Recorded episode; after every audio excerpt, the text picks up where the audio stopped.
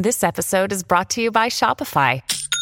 Forget the frustration of picking commerce platforms when you switch your business to Shopify, the global commerce platform that supercharges your selling wherever you sell. With Shopify, you'll harness the same intuitive features, trusted apps, and powerful analytics used by the world's leading brands. Sign up today for your $1 per month trial period at shopify.com slash tech, all lowercase. That's shopify.com slash tech.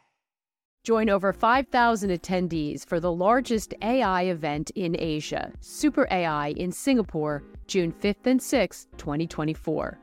Edward Snowden, Benedict Evans, Balaji Srinivasan, and over 150 others will hit the stage, joining the industry's most influential to explore and unveil the next wave of transformative AI technologies. Singapore will become a vibrant AI hub for a full week from June 3rd to the 9th, with over 150 side events that will make for unparalleled networking opportunities. Visit superai.com for 20% off tickets with the code REALVISION. Look for the link in the description.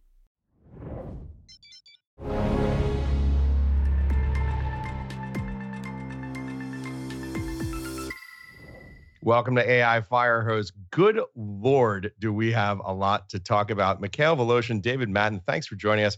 Guys, I just got off a plane from California. I was trying to unplug. I was supposed to be enjoying the gorgeous seaside views. I got caught on my phone reading about the, well, do we call it news flow? Do we call it drama? My God, has a lot been happening in the AI space. Let's dive right in and start talking about it. Uh, Mikhail, let's start with you. Big picture, 50,000 foot overview. What in the hell is going on?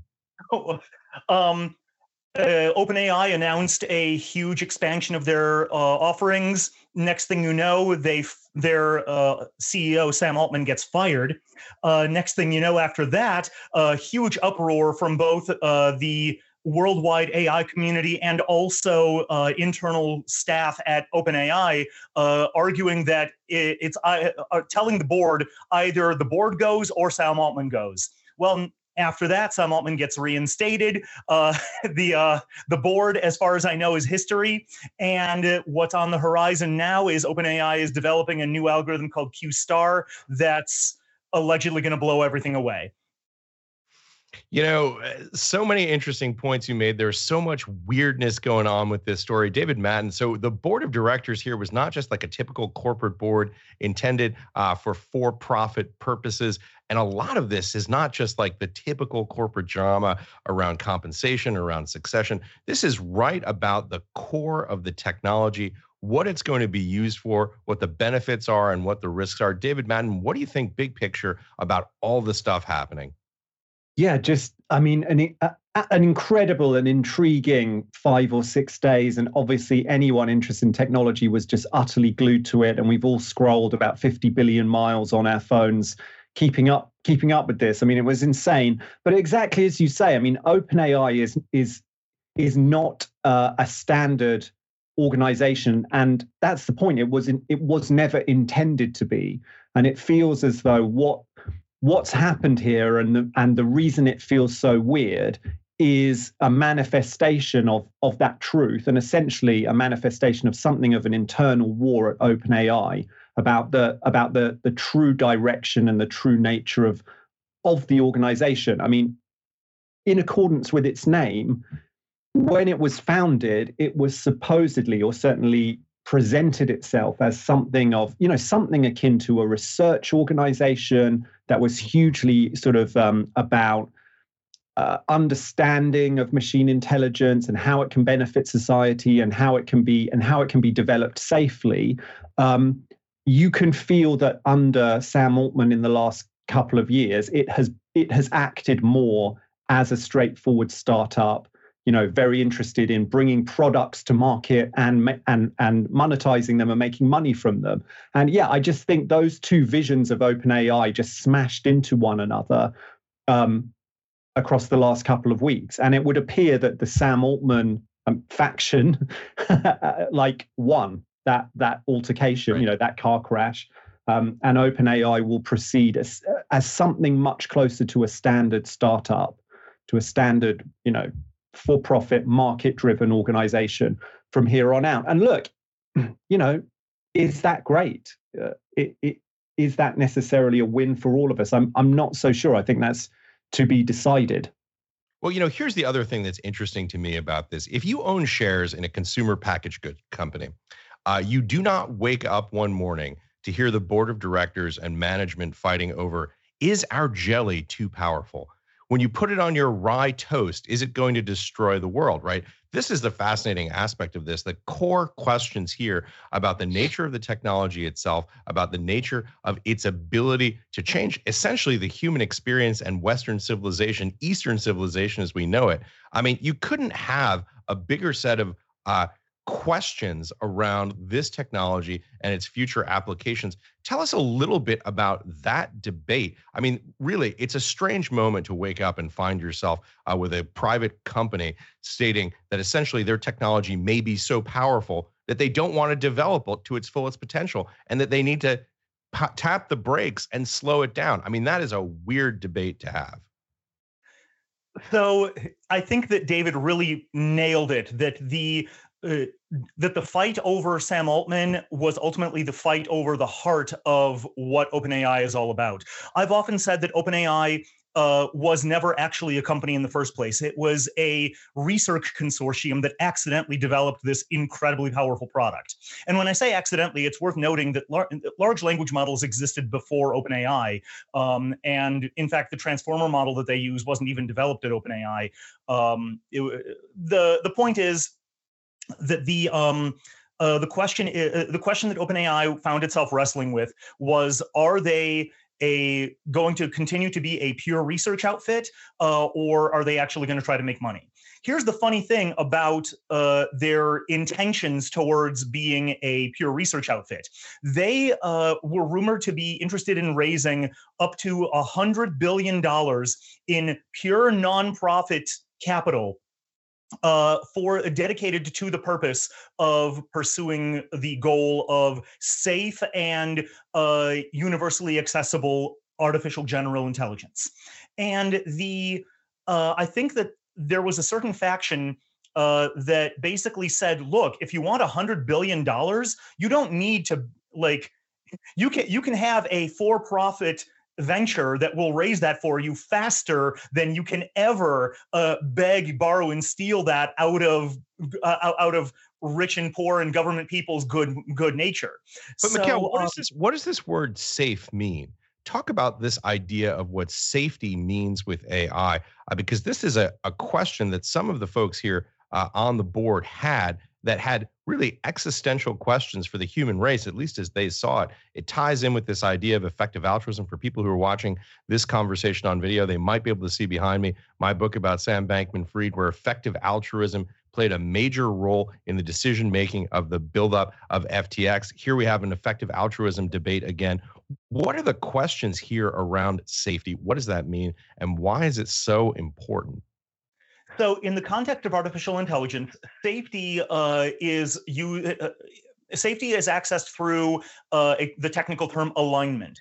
And alignment refers to whether or not the machine is doing what you intend it to do versus what you, versus whether it's doing what you told it to do um, this is a problem throughout the programming industry. Like, obviously, our machines always do what we tell them to do, not what we want them to do. That's where bugs come from. But in the context of artificial intelligence, this becomes a particularly onerous uh, challenge because the border between the margin between what you wanted it to do and what it actually does could be so catastrophically huge that it ends up being uh, a like genuine like health, safety, and well-being risk to the uh, to, to not only the individual programmer or you know requester of a task uh, but also to everybody around him. The, the classic example i use of a misalignment problem is the homicidal roomba uh, which i've talked about on here before. Your roomba's job is to keep your apartment clean uh, and a, a hyper intelligent Roomba will recognize that you are the main source of mess in your apartment. Therefore, it will kill you in order to, and then clean up your body. And that'll be like the the only the the last and only mess that it'll ever have to clean up. So that's simply the most efficient and optimal way to solve its job, right? Um, so the problem is uh, with safety is that at some point somebody is going to build i don't know like a, a police bot or something like that uh, and give it like uh, it, it, you know, it might maybe it'll only arm itself with a nightstick, uh, but like it'll they'll task it with the objective function, uh, make sure nobody steals. And so that police bot will do what it has to do in order to make sure that nobody commits theft, which is murder every human being on the planet, thus making sure that no humans exist that can commit theft. Eh, so the probability of it getting out of hand is the main risk that people are deathly concerned about in this line of research. Right. David Mattin, let's pull the camera back for you. Big picture, what do you think safety means? What are the stakes? Yeah, I mean, I think I think Mikhail's right. The the, the stakes are existential. Um, you know that that's the conversation we're having. We're having a conversation about are we creating a technology that may destroy destroy us or lead to some kind of catastrophic event for for humanity. I mean, we've built technologies like that before. Of course, nuclear weapons springs to mind immediately for everyone, but um, you know, no one. I mean, th- this is this is slightly different. No one was worried that nuclear weapons would develop aims of their own or sort of second or third order aims based on kind of it, kind of inferred knowledge about what we wanted to do in the way um, in the way Mikhail's describing. The, the, you know, of course, then the next question becomes: How close are we really to anything like that?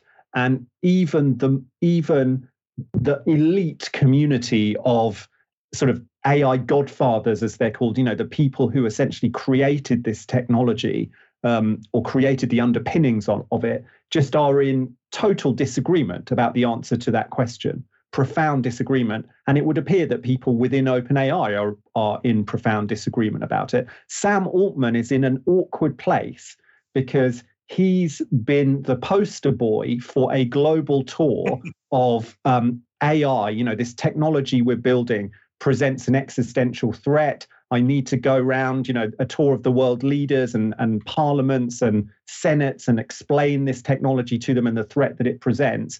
Um, and yet, at the same time, he appears to want OpenAI to run uh, pretty much as a, as a kind of conventional startup, you know, monetizing products, moving uh, broadly as fast as it possibly can. Um, that there's an awkward tension in the way he's positioning his technology. I mean, you know, what what do I know? We can't we cannot know the answer to this. My sense, if I have to bet my house on it, is that we're not awfully close to machine intelligence at the moment that can take over the world and kill us all and turn us all into paperclips. Um, and it feels like the very little that we've had from what really went on inside OpenAI, it sounds as though the board were unhappy with Sam Altman's transparency and his communications with them um, and perhaps felt he was taking the organization, as we've discussed, in a direction that was not compatible with its kind of initial charter, its initial manifesto. It doesn't sound as though it was about a full on head on collision about a specific technology that is extremely dangerous. You know, there's been a lot of talk about this Q star stuff, and I think we'll we'll we'll talk about that. Yeah. Um, it's not clear how much of a factor that really was in one, what went on inside OpenAI. Well, we're going to talk about QStar in just one second, but I, I, want to frame this up here a little bit when we talk about this question of how close we are uh, to this point and give a little bit of context around how people in this space uh, and in technology more generally think about this. One of the phrases uh, that's been used uh, quite a bit over the last few decades is this idea of technological singularity, the idea that you reach a point where technological change uh, becomes both uncontrollable and irreversible. Uh, those of us uh, of a certain generation will remember the movie War Games. Well, can't you just unplug the damn thing? The idea here uh, behind the singularity is that you can't unplug the damn thing. There's no safe word in AI. That it gets to a point where there's just uh, the inability of human beings to actually control the technology. Is that what we're talking about here in terms of the question, David, about how close we are to the point uh, where this becomes something that can become, as you say, an existential threat? That that is essentially the question we're talking about. Yes, it, it, are, will we lose control of of machine intelligence? And you can see you can see how there can be a runaway effect because if we create a machine intelligence that is advanced enough to to truly kind of do things on its own and and develop goals of its own one of the things it can do is start to develop a better machine intelligence which will in turn develop a better machine intelligence. I mean this is the classic runaway scenario that's been posited. Um, and you know th- those iterations can happen essentially at light speed. And before you know it you have a machine intelligence that is vastly more powerful than the than the last one you created, and essentially is is now outside of your control. Um, and, and you know, we're in a place now where that is not merely the realms of science fiction. We need to think carefully um, about those kinds of questions. And yes, yeah, so that that does tap into the kind of singularity discussion. I mean, that's now a very well established word, and people use it to mean lots of different things, which is one of the um, you know that that's one of the things that bedevils discussions of this kind is that, that people use these kinds of words to mean different things to me the most useful definition of the singularity is just as a physical singularity a, essentially a black hole is a point in space where the laws of physics the laws of the known universe break down the singularity is that we're talking about is some kind of event where all the existing norms and, and sort of laws and and uh, traditions of, of our history, of human history, break down. Essentially, all bets are off. An event that changes everything so that human history as we've lived it so far will then tell us nothing about what is about to happen. Um, that to me is the most useful definition of that kind of singularity and the creation of a machine superintelligence that is out of our control would constitute that kind of singularity because that would be an utterly, utterly radically different set of circumstances to the circumstances that have prevailed all through human history beforehand. Um, but like I say, how close are we? I don't think we're that close yet. Um, if this happens next month, you know, this clip can be replayed a thousand times on Real Vision, um, proving how wrong I was. But yeah, I mean, what do you what do you think? I mean, how how close do you think we are? Maybe our machine overlords will attempt to uh, bury this clip if it happens next month. Nonsense. They're going to use it as propaganda to show off how stupid the humans are. Um, the, now, I for one welcome our machine overlords, as I've as I've said many times on this channel. Uh, no, I, I actually disagree, David. Um, I think that we're pretty darn close. But my understanding of the singularity is somewhat different from this idea that it'll automatically lead to some kind of super intelligence. Um, the idea that a machine can sort of uh, develop can self improve in ways that we didn't expect or anticipate does not in and of itself uh, imply that it will then become a super intelligence. It'll become smarter than it was before it started self modification. It may very well become smarter than us. But the idea that it's going to become some kind of godlike being uh, is. Uh, constrained by certain epistemological truths, such as the induction problem, um, which I perhaps will go on a tangent about what later. What the heck does that mean? Um, it means that no matter how smart you are, uh, you cannot get past certain unknown. Uh, uh, uh, you cannot get past dealing with unknown unknowns. Um, so it doesn't. It means that uh, if you've seen the sun rise a billion times, you can't prove that there isn't some factor out there that's going to stop it from rising on day one billion and one. We're going to take a quick break and be right back with more of the day's top analysis on the Real Vision Daily Briefing. I think we all know by now, things are pretty fucked out there. For most of us. You see, whether it's currency debasement, rising real estate prices, or wages that never go up, it's really hard. And one of the most popular things we ever did was that series How to Unfuck Your Future. So we're going to do it again. March 11th, March 22nd. We'll discuss the problems at hand, no holds barred, and then we'll give you all the tips you need unfuck your future. It just costs a dollar to join Real Vision to get access to all of this content. Go to realvision.com forward slash the future. I'll see you there. Let's unfuck your future together. Okay, um, okay, Mikhail, I got to ask you this. That sounds very theoretical And on the other hand, you're saying you think we're really close to a point where it does get out of control. So, so tell us a little bit about what it would look like to get out of control without being super intelligent, as you say. Well, we live in a world of 7 billion sentient entities, uh, some of which are smarter than us, and they have, and we're all capable of self augmentation. We can increase our own capabilities uh, through the use of uh, co- external cognition and, uh, you know, reading books, using tools, that kind of stuff. Uh, so far, the number of uh, human extinction events, at least for Homo sapiens, numbers at zero. So, um, you know, this is not like, it, we can have a machine that's extremely intelligent uh, but that does not necessarily know how to uh, uh, does not necessarily know how to destroy all humanity, um, and more importantly, gets lost in the weeds of worrying about whether or not one technique or another will or won't work. Um, more importantly, uh, a hyper intelligent machine could very well end up going down a philosophical rat hole uh, that will make it question its own reality and wonder about the nature of its own existence, as many, many, many intelligent people before it have.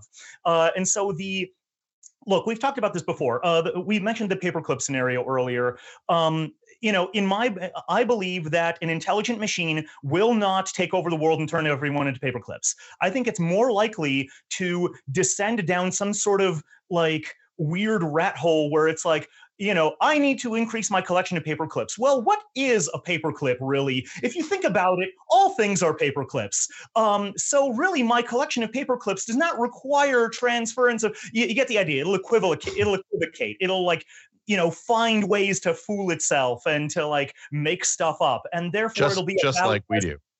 And it'll be about as threatening as your average high school stoner well, the, the good news is that uh, almost all of those 7 billion people on the planet are smarter than I am. Fortunately, I get to ask the questions. I don't have to answer them. Uh, let me ask you this. This reminds me uh, of a topic that became very popular, I guess, in the 1990s this idea of gray goo. Does anybody out there remember gray goo? The idea that uh, molecular sized machines, nanotechnology, was going to take over the universe, become self replicating, uh, and essentially not just destroy humanity not just destroy Earth, not just destroy the solar system, but destroy the universe in a self replicating fashion, which, in a certain sense, might have been the ultimate conceit about the uh, ability of human beings to uh, not only uh, you know pollute their own ecosystem, but to destroy the universe itself. Uh, I sort of wonder, uh, you know, the world is still here. Grey goo hasn't taken over. Is there a sense uh, that some people have that maybe the fear of this has gotten a little? I don't want to minimize it, of course, but is there a question of are, are we maybe not quite as close as some people think. I mean, I do agree with Mikhail that the, the you know the more likely scenarios are the kind that he outlines, and I, I totally look. I totally agree that um, uh, you can have iterative, you can have a, a, machine intelligence that's able to iterate itself. It doesn't necessarily mean it becomes super intelligent, and you can certainly have super intelligence. And again, however you know we want to define that without without this machine intelligence becoming a kind of existential threat. When we when we talk about um, AI wanting to sort of turn us all into paperclips or destroy humanity or start World War Three or whatever it is, yeah, that's you know, it's not it's not hard to see that that's really a deep expression of our own internalized fears and collective anxieties and, and an expression of how we as human beings see the world and and our future and, and sort of what we're scared of. Um, the likelihood is that um, you know, yeah, machine intelligence, if it becomes super intelligent, if it's able to develop goals of its own, will see the world in a way that to us is just completely inexplicable and and probably nothing to do with the sort of creation or destruction of more human beings you know it, it, it, those are very human things where we're imputing all these human impulses mm. to this to this machine um, i think the more real and present danger is not machine intelligence that we lose control of entirely, but machine intelligence that is controlled by very effectively by a handful of elites and technologists and Silicon Valley people um, right. to their own ends. Um, and that, and you know, again, it's not hard to see that that raises the specter of all kinds of deep questions about the social impacts of that, the economic impacts of that, I mean, we just live in a world where more and more and more rewards are flowing to the owners of capital and the controllers of capital and, and technology. And AI would appear to again be a massive accelerant of that sort of long of that of that trend. Um, where does that head? You know, Raoul and I talk about this all the time. He talks a lot about it in in GMI. Where do we end up if we end up in a world where just a few owners of technology sort of create and win the rewards of all the value, and there's barely any room for people in the economy? Those are the kinds of questions I think that are, are more pressing. And it has to be said that there are some people who would rather distract us with questions. And again, I don't want to minimize it. We do need to think carefully, but they would rather distract us with these kinds of existential questions that are a little bit sci fi um, and have us think less about some of the deep social economic implications of this technology. David, such a, it's such a great point that you make there. And look no farther than the NASDAQ 100 uh, performance over the last year to date period uh, to see that dramatic flow of capital to the folks who are creating this technology. Uh, Mikhail, pick up on what David said uh, in terms of the, the questions about that are essentially political, social, and organizational questions around AI.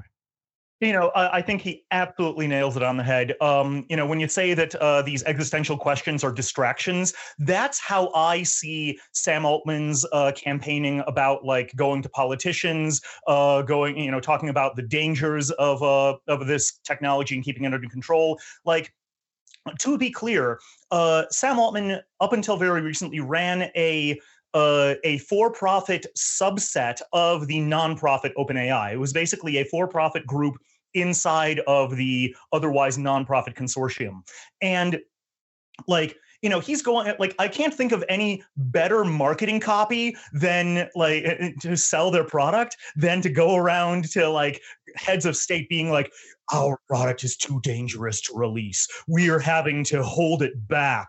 We're only reluctantly making the littlest bit of progress that we possibly can because you can't handle it.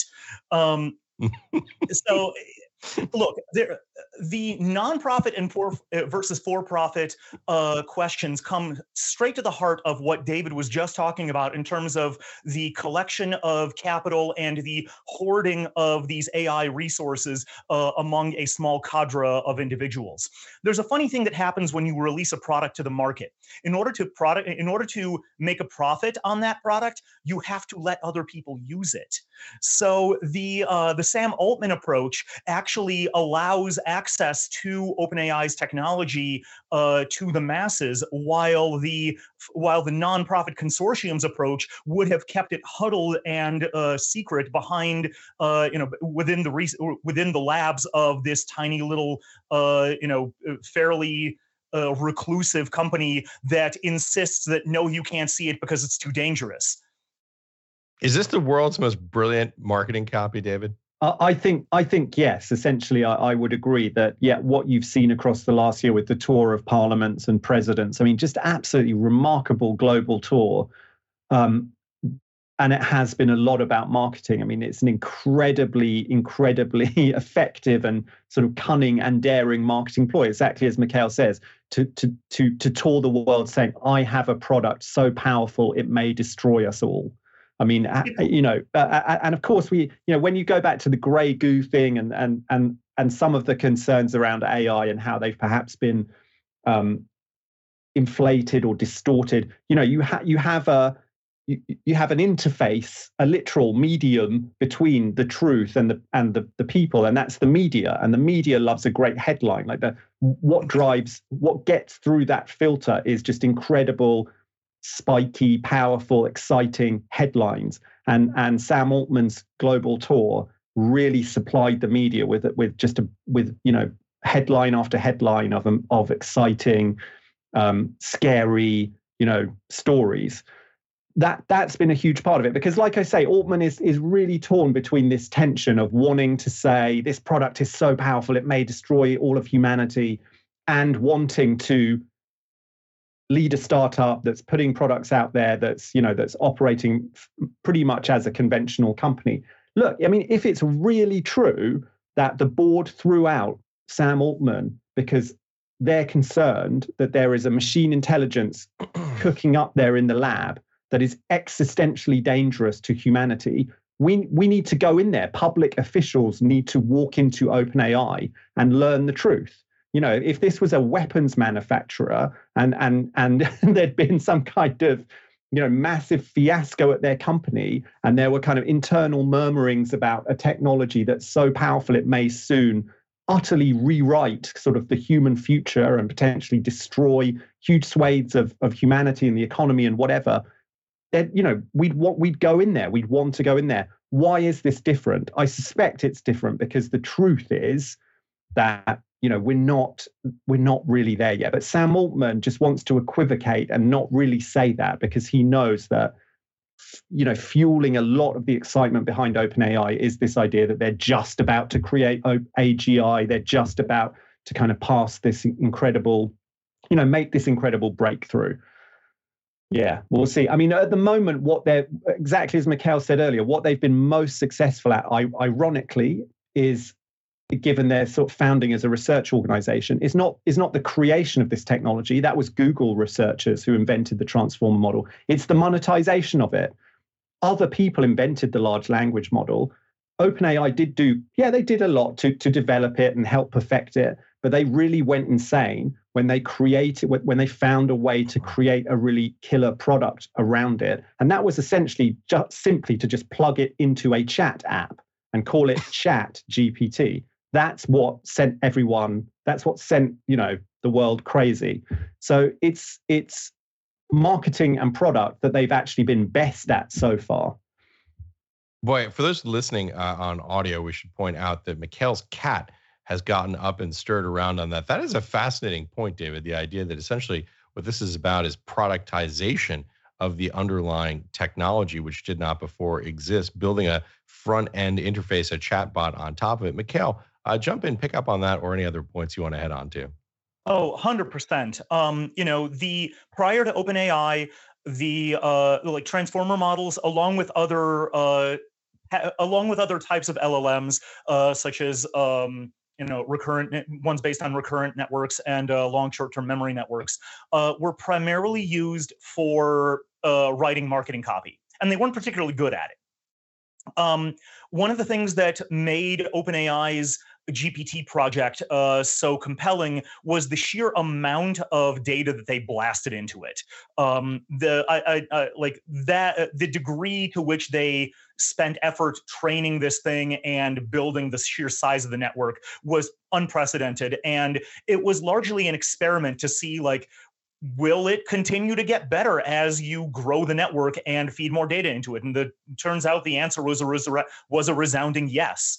Um, I don't think that they necessarily knew that going in. Um, uh, we've certainly, like, neural networks have been around for a very, very long time. Uh, I can talk about their history at length, but the point is, that uh, it has not always been the case that if you just throw more neurons and more data at a network that it'll automatically get better and in this particular case it did and that's why they're on the map now um, it, it's also worth pointing out that uh, prior to getting big with GPT, my own experience with OpenAI, and I think a lot of other developers' uh, experience, was with. Um, and I could be uh, facing hallucination here, but they had a project called the OpenAI Gym, which was a really cool little toy where you could uh, basically they would pit little neural network agents against one another uh, in various games, like um, capture the flag or tag or battleship or uh, you know just like little little just toys right? And so the idea is that uh, programmers could write their own ai agent submit them to this gym uh, and just have it run autonomously like hundreds of thousands of times millions of times with other opponents against other opponents and then like learn and get better. So they were already like playing with the ex- the idea of exposing AI to the general public in little incremental, like cutesy ways um, before they, you know, ran this experiment, and now GPT is all that anyone knows them for. David, you want to touch on that?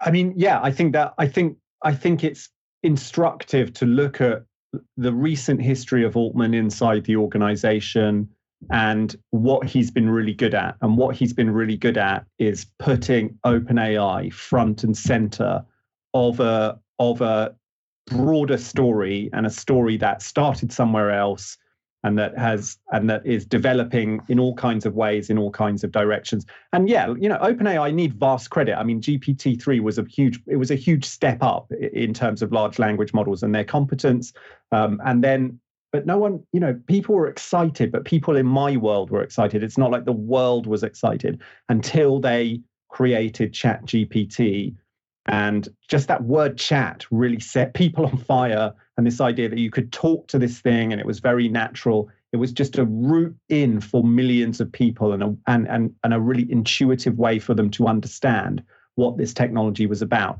And it's clear that there is some internal tension, to say the least, in, in OpenAI about, you know, what who are we really? What's our soul as an organization? How do we, you know, proceed from here?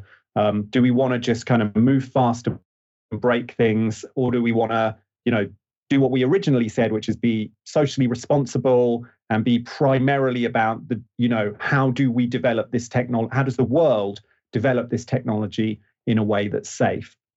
Uh, and we're just going to have to keep watching. I mean, it, it's in, it's fascinating. You know, the it feels now that the conversation around safe AI is up for grabs in a way that it wasn't before because OpenAI are kind of stepping back from they're not step they're not stepping away from that conversation but they're clearly not going to be the the organization that is at the heart of that conversation in the way they were originally intended to be. So you see in the last couple of hours meta has just announced along with IBM and loads of other partners what they're calling the AI Alliance, which is this big organization, big new organization, um, to have a have an industry wide conversation, you know, including academia and policymakers and every all the other stakeholders about AI safety. That's a clear attempt to step into the positioning that we all once thought OpenAI would inhabit, but they seem to have stepped away from because that's a very influential conversation to own. It's a great, it's a great marketing conversation, and you get mm-hmm. to shape the regulatory environment, which is another thing Altman and OpenAI want to do. You know, they want to shape the regulatory environment um, to to consolidate their lead. Uh, yeah, yeah, and, and, and that's why way, that conversation is so valuable whenever one company in a particular sector gets very powerful, it always seems as though uh, the uh, their competitors form a consortium to have a conversation around what they're doing. It's like this interesting thing that we just see time and time again in business. It's uh, it's also it also plays to OpenAI's uh, financial interests to create regulations that didn't exist when they were rising in order to sort of lock the door behind them. Now that they've made it up on you know in, into the upper echelons let's make sure that others can't get there too. So like let's uh you know i tend to be quite a cynic about these things. Let's not talk about these whole like safety concerns as if they're anything more than uh than you know rent seeking and empire building. Um, like OpenAI wants you to believe that they're that what they're doing is extremely dangerous, uh, so that you will beg your politicians to prevent other people from getting to the point that OpenAI has already reached. We're going to take another quick break and be right back with more of the day's top analysis on the Real Vision Daily Briefing. Join over 5,000 attendees for the largest AI event in Asia, Super AI in Singapore, June 5th and 6th, 2024. Edward Snowden, Benedict Evans, Balaji Srinivasan, and over 150 others will hit the stage, joining the industry's most influential to explore and unveil the next wave of transformative AI technologies. Singapore will become a vibrant AI hub for a full week from June 3rd to the 9th, with over 150 side events that will make for unparalleled networking opportunities. Visit superai.com for 20% off tickets with the code REALVISION. Look for the link in the description. This sounds like it could be like a Netflix comedy series. Like the three of us should go on a global tour to talk about this powerful black box that we've developed that we're ultimately going to IPO. And we're going to beg the world's leaders to constrain the industry around us because it's yes. just too powerful. now, look, I'd, the, I'd watch that show. I mean, Netflix should pick that up. Yeah, uh, we, that's a great know, drama we we've seen this precedent uh, in I believe season three of Netflix. Uh, sorry, se- sorry, season three of South Park. Cartman uh, gets himself an amusement, uh, gets a million bucks, uses it to buy an amusement park, and runs uh, ads on local TV saying like, "There's this really awesome amusement park, and you can't come in. Uh, it's got like, you know, all these rides, and only I get to ride them." Anyway, the um uh, the, the, chief question that uh, that I think uh, hamstrings the entire discussion of safety in AI uh, is that on a technical level, I am not sure that the concept of restraining a sentient being through some kind of like behavioral constraint bolts or anything like that makes sense.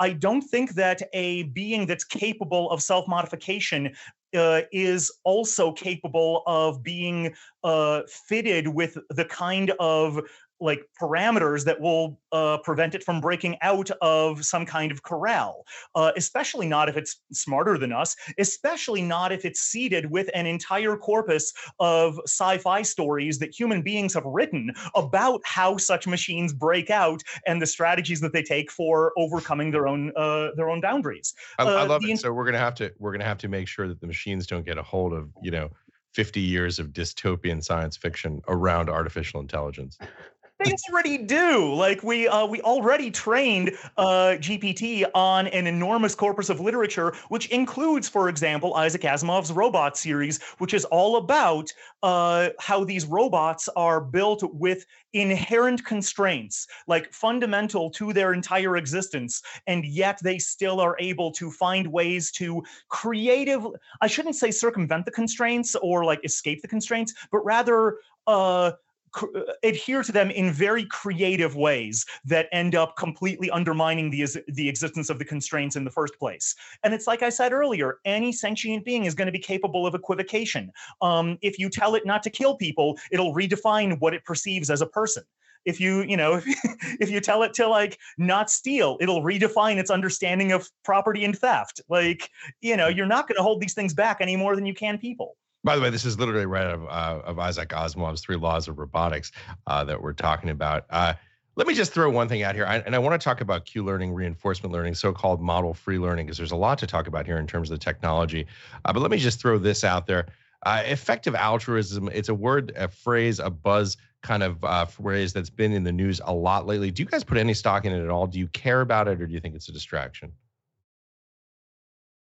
Um, I, go ahead. Yeah, I mean, I, I I'm um, I'm very interested in effective altruism, and and and obviously now you have the whole effective accelerationism kind of movement. Um, but by the way, let's let's define that effective accelerationism because in many ways it stands in opposition to effective altruism's view of AI technology. Yeah, exactly. I mean, you know, accelerationism is a movement, is a philosophical movement with really interesting kind of roots of its own that go all the way back to, I mean, you know, certainly to the 90s, and you you could you could do a genealogy be, beyond that, but you know, in the 90s at Warwick University, a British philosopher called Nick Land um, did a lot of work around the early internet and sort of cybernetics and what a connected world meant. And obviously, in sort of 1992 in rainy Britain at Warwick University, these were incredibly exciting and outlandish ideas. And most people would would would would plot a line when it comes to accelerationism back to kind of Nick Land and that that community at Warwick University. And essentially, like, and this is it gets very thorny and very contested very quickly but accelerationism is essentially about saying it's futile to attempt to hold back the uh, intensely powerful machine that is uh, techno capitalism. Um, it's futile to try. We shouldn't try. Our destiny and the destiny of the world of the universe essentially is to is is is technology, and all we can do is lean into that force and accelerate the, the processes of technological change. Um, and this new kind of effective accelerationism movement is, is about saying that and about saying, how can we do it most effectively? And I guess, how can we do it in a way that most benefits human beings? So it's about saying, it's about saying, in, you know, contrary to the, to the popular mainstream position at the moment that technology is running out of control and we need to rein it in and it's becoming too powerful and it's dominating our lives too much. We the real path to utopia, to a better future, is to massively accelerate the forces of technology and essentially of capitalism um, and get to some kind of tech fueled utopia. That is a caricature to a certain extent of, of the position, but I hope it gives a rough idea of the position. Effective right. altruism is much more skeptical around technology. I mean, it has a nuanced position around technology, but effective altruism has its roots in saying, let's bring um, evidence and science and reason to our thinking about altruistic work and charity work essentially let's bring let's bring real hard evidence and deeply kind of researched arguments to our beliefs about what we can do to make the world a better place. Because we we all we're all trying you know we hope we're all trying to do good. We're trying to make the world better. But often our, our efforts are not evidence based they're not very effective. They don't really work. We waste a lot of money. How can we avoid that? That's what right. effective altruism is about. Mikhail yeah. Voloshin, did you just reposition your camera to better feature the one sheet for your 2016 science fiction novel Dopamine? Uh, it actually features it a little bit less effectively at this point, um, from my view. But now that the cat escaped, I figured I would uh, show off a little bit more of my bookshelf, uh, where the astute observer will notice uh, a series of Warhammer books, which will, uh, uh, which they should infer would put me solidly in the effective escalationism camp uh, where you know I do believe that the sooner we can give rise to the machine god, the better uh, and quicker our salvation will come. Praise the Omnissiah, the Omnissiah saves. Um, the the further uh, observer will note that this is Warhammer Fantasy rather than Warhammer 40k, but I'm not going to get into the detail on that. But by the way, um, it's it's official. We've reached the point in the conversation where the the news flow component is over. We're just diving into pure nerddom now. If you're not a member of that, go go to another YouTube channel because we're going deep right now. Something that we wanted to talk about since the beginning of the show, something that I know that you're passionate about, uh, Mikhail and uh, David, that you are interested in, is this idea of Q learning. What's happening with the algorithms right now? Uh, because there are many people who believe that we're at this point where we're about to experience a significant shift uh, in the level of what this technology can do in the near term so I, I like if you don't mind, David, I would love to field that first um, because there's a lot of I've been seeing a lot of misconceptions floating around about this uh, about the Q star algorithm and about uh, its relationship to a lot of other things and what it can exactly do. Um, so first of all, uh, the Q star algorithm is uh, is not directly related to Q learning.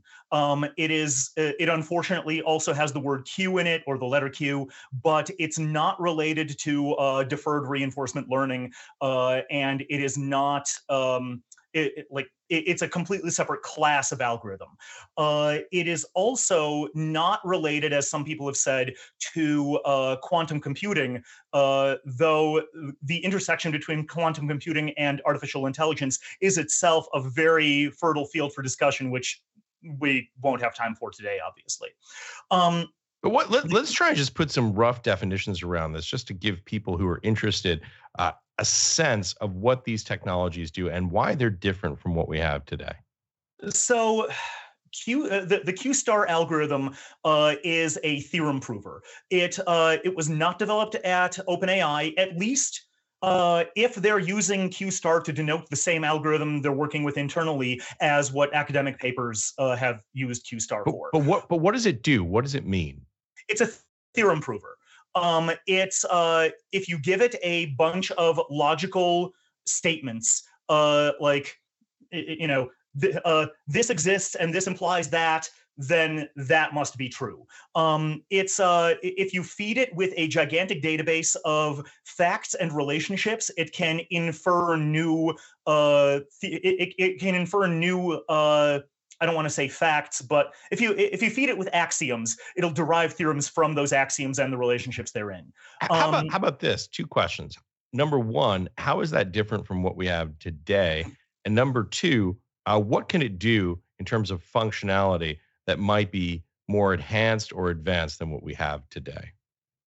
So, um, the Q-star algorithm by itself has been around since 1973, um, and theorem provers are even older than that. So it's a it's a branch of AI that was developed during the quote unquote AI winter, and it's um, it, has been known to be able to. Uh, it's a pretty powerful theorem prover uh, as far as they go, um, but it's been part of our world, and we haven't had much to do with it.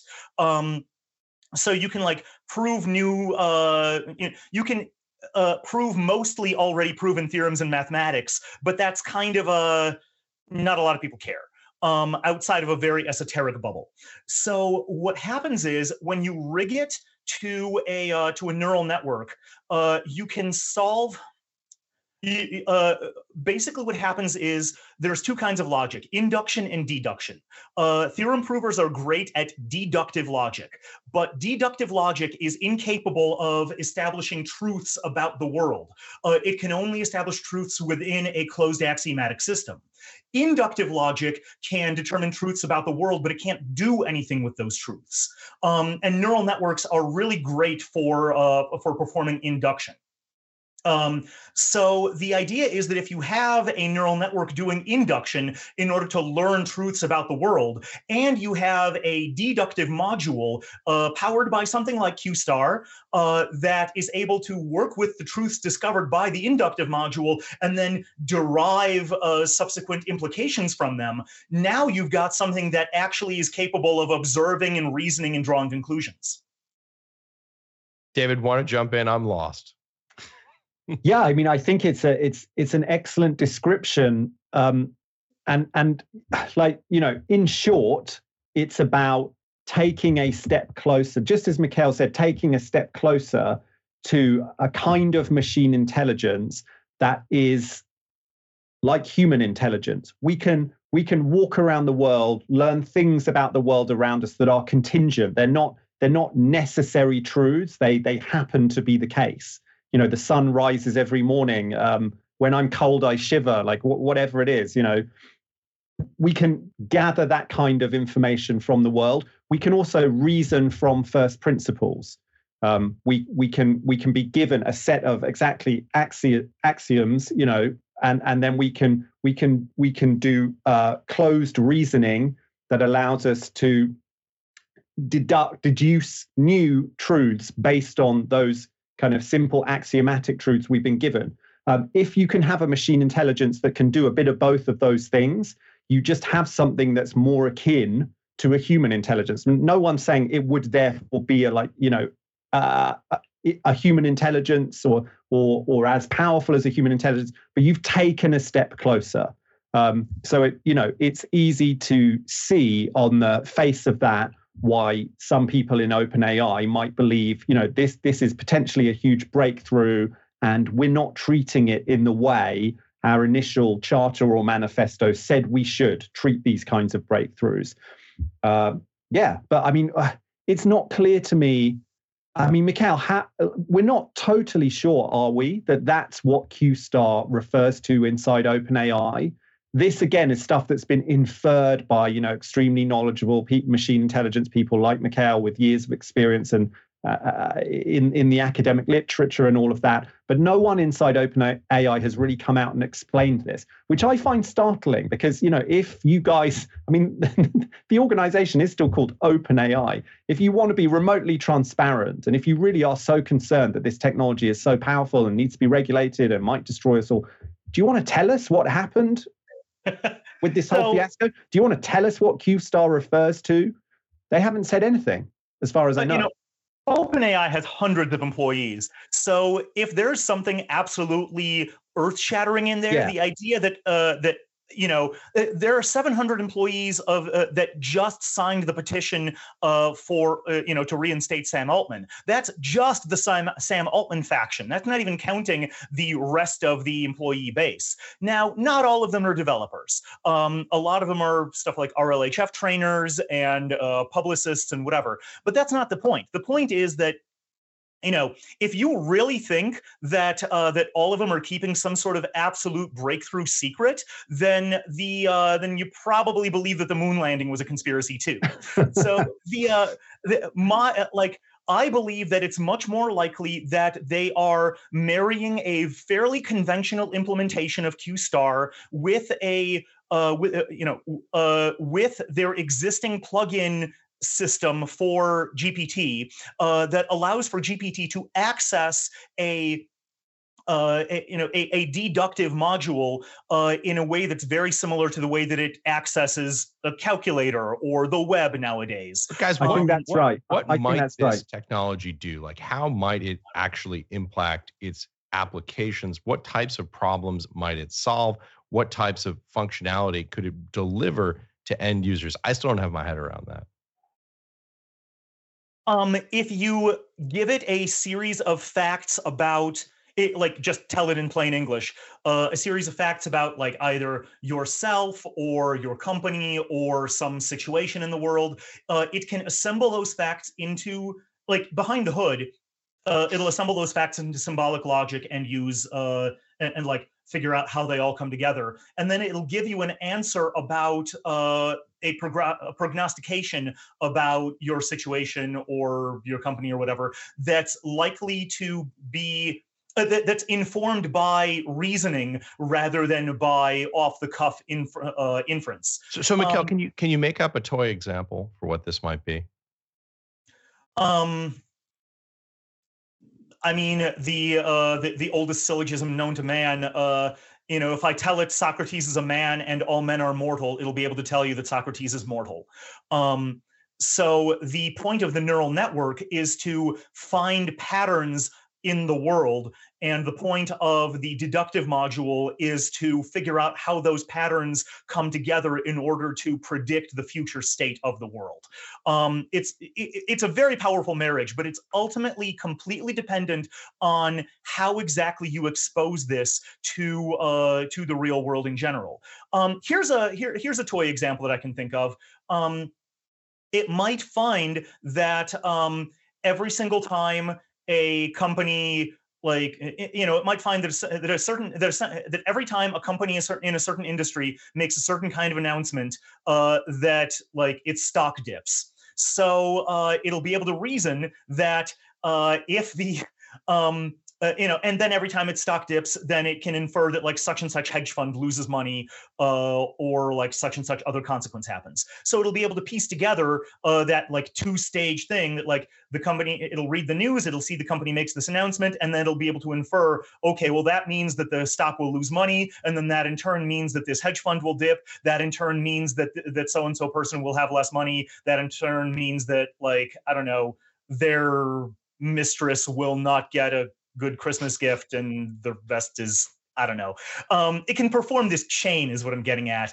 Right now, GPT performs the illusion of being able to do such chaining, such chains of reasoning, but the number of links in that chain is very limited. Ash, you and I had uh, uh, had a talk where I demonstrated that uh, it can find its uh, the, the, GPT can reasonably reasonably find its way around a small map of a house, but it gets lost in a very long hallway. Um, you know, when it's hooked to a navigation system, right? Um, so mm. this uh, this new system would not have that constraint. Uh, it would actually be able to reason across many many different domains and be able to draw uh, logical conclusions across many many steps of uh, of connection.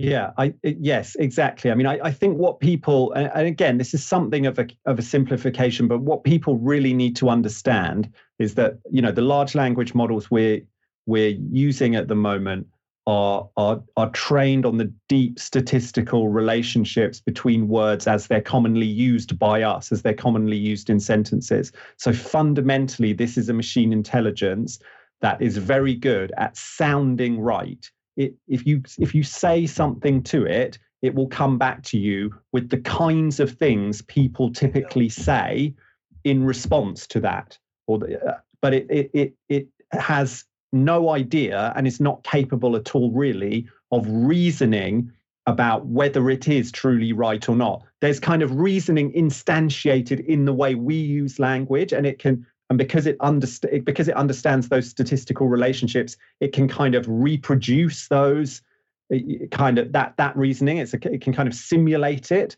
But this, it, the the what Mikhail's describing is the beginnings of a large language model that does that, but it also has true actual reasoning capabilities. So it promises it, it it's the promise of an AI that, for example, a theoretical physicist could sit down with and say, look, I'm working on this new model of quantum gravity. You know, there's this component, there's that component, you know, the maths here, the maths there, but when I when I move the model in this way, it just doesn't make sense and it won't just fire back with sort of statistically likely words that sound like they could be part of this discussion. It, it will actually be able to truly reason um, and and deliver the outputs of that reasoning. So it would be like having a calculator for reasoning, uh, if that makes sense. And that that's that's something new and very that that that is very exciting. But I totally agree with Mikhail that look, if there if this was some earth-shattering, dangerous revelation, just to go back to the kind of politics and the fiasco of it,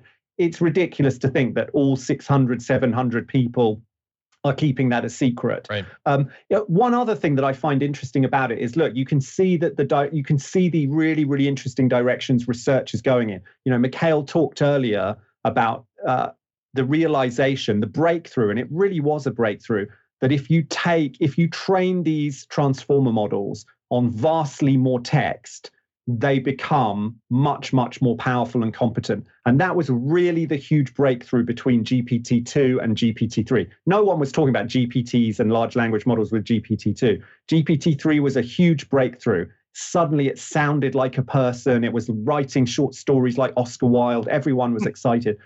And that was achieved simply by training it on a on a vastly bigger data set much much more language there is concern and certainly the thought that we're reaching the limits of that. We don't we don't know yet, but will it be the case that an even bigger, bigger, bigger data set is going to lead to another quantum leap in competence? Lots of people think probably not, but that there is there's many competence gains and performance gains and all kinds of exciting stuff to be had around this kind of work you know other kind combining this kind of ai with other kinds of ai and other kinds of models that just expand the competence of of the of the ai more broadly. And i think that is a it, it's interesting that q-star points in that direction. Openai are clearly looking at what can we do to make this thing better beyond just a, an even bigger data set. It's uh, it's worth noting that the human brain is not just one thing that's built up to X exactly. you know, billions and billions. We have a language module, our Wernicke's and Broca's areas, uh, combined with a visuospatial module, combined with a reasoning module, combined with a whole bunch of other things. Um, and so the uh, uh, like uh, you know it very much makes sense that if you're going to uh, if you want the computer to reason well, you don't just build a bigger neural network and try to hope that reasoning capabilities will emerge magically out of it. You integrate it with a known system that's been around for multiple generations, not just decades, but generations, that's already been very, very good at logical inference or uh, deduction, rather, and you just connect it to that. Guys, extraordinary conversation. Uh, bridging the gap here between neuroscience and artificial intelligence at the end. Really incredible. This is the place to have these conversations on Real Vision. We just couldn't appreciate you more uh, joining us. Thanks so much. Thank you so much, Ash. It's always so fun dropping in. This is always a blast, um, and I look forward to next time uh, when there will be even more uh, developments, more excitement, and we will get ever closer to summoning the machine god. Wow, what a show, guys. Thank you so much. And thank you so much for watching.